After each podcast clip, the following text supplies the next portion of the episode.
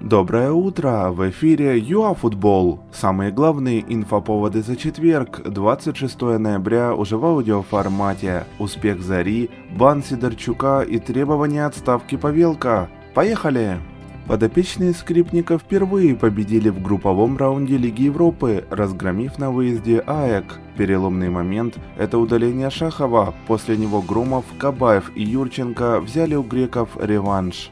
Что ж, но шансы на плей-офф у Зари существуют. Туда уже вышли Лестер, Арсенал, Хофенхайм и Рома.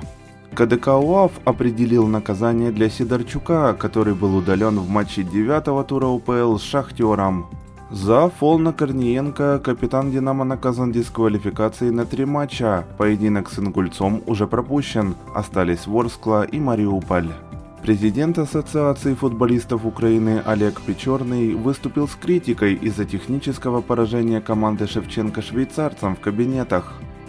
Цитата. «Если УАВ проигрывает в Лозанне, то Павелка должен уйти в отставку вместе со своей командой. Это недоработка». Новый исполняющий обязанности директора стадиона имени Гагарина Александр Овчаренко установил для Десны новые условия аренды арены. По информации Тато Таке, ставка возросла почти до полумиллиона гривен за один поединок, хотя раньше было 20 тысяч.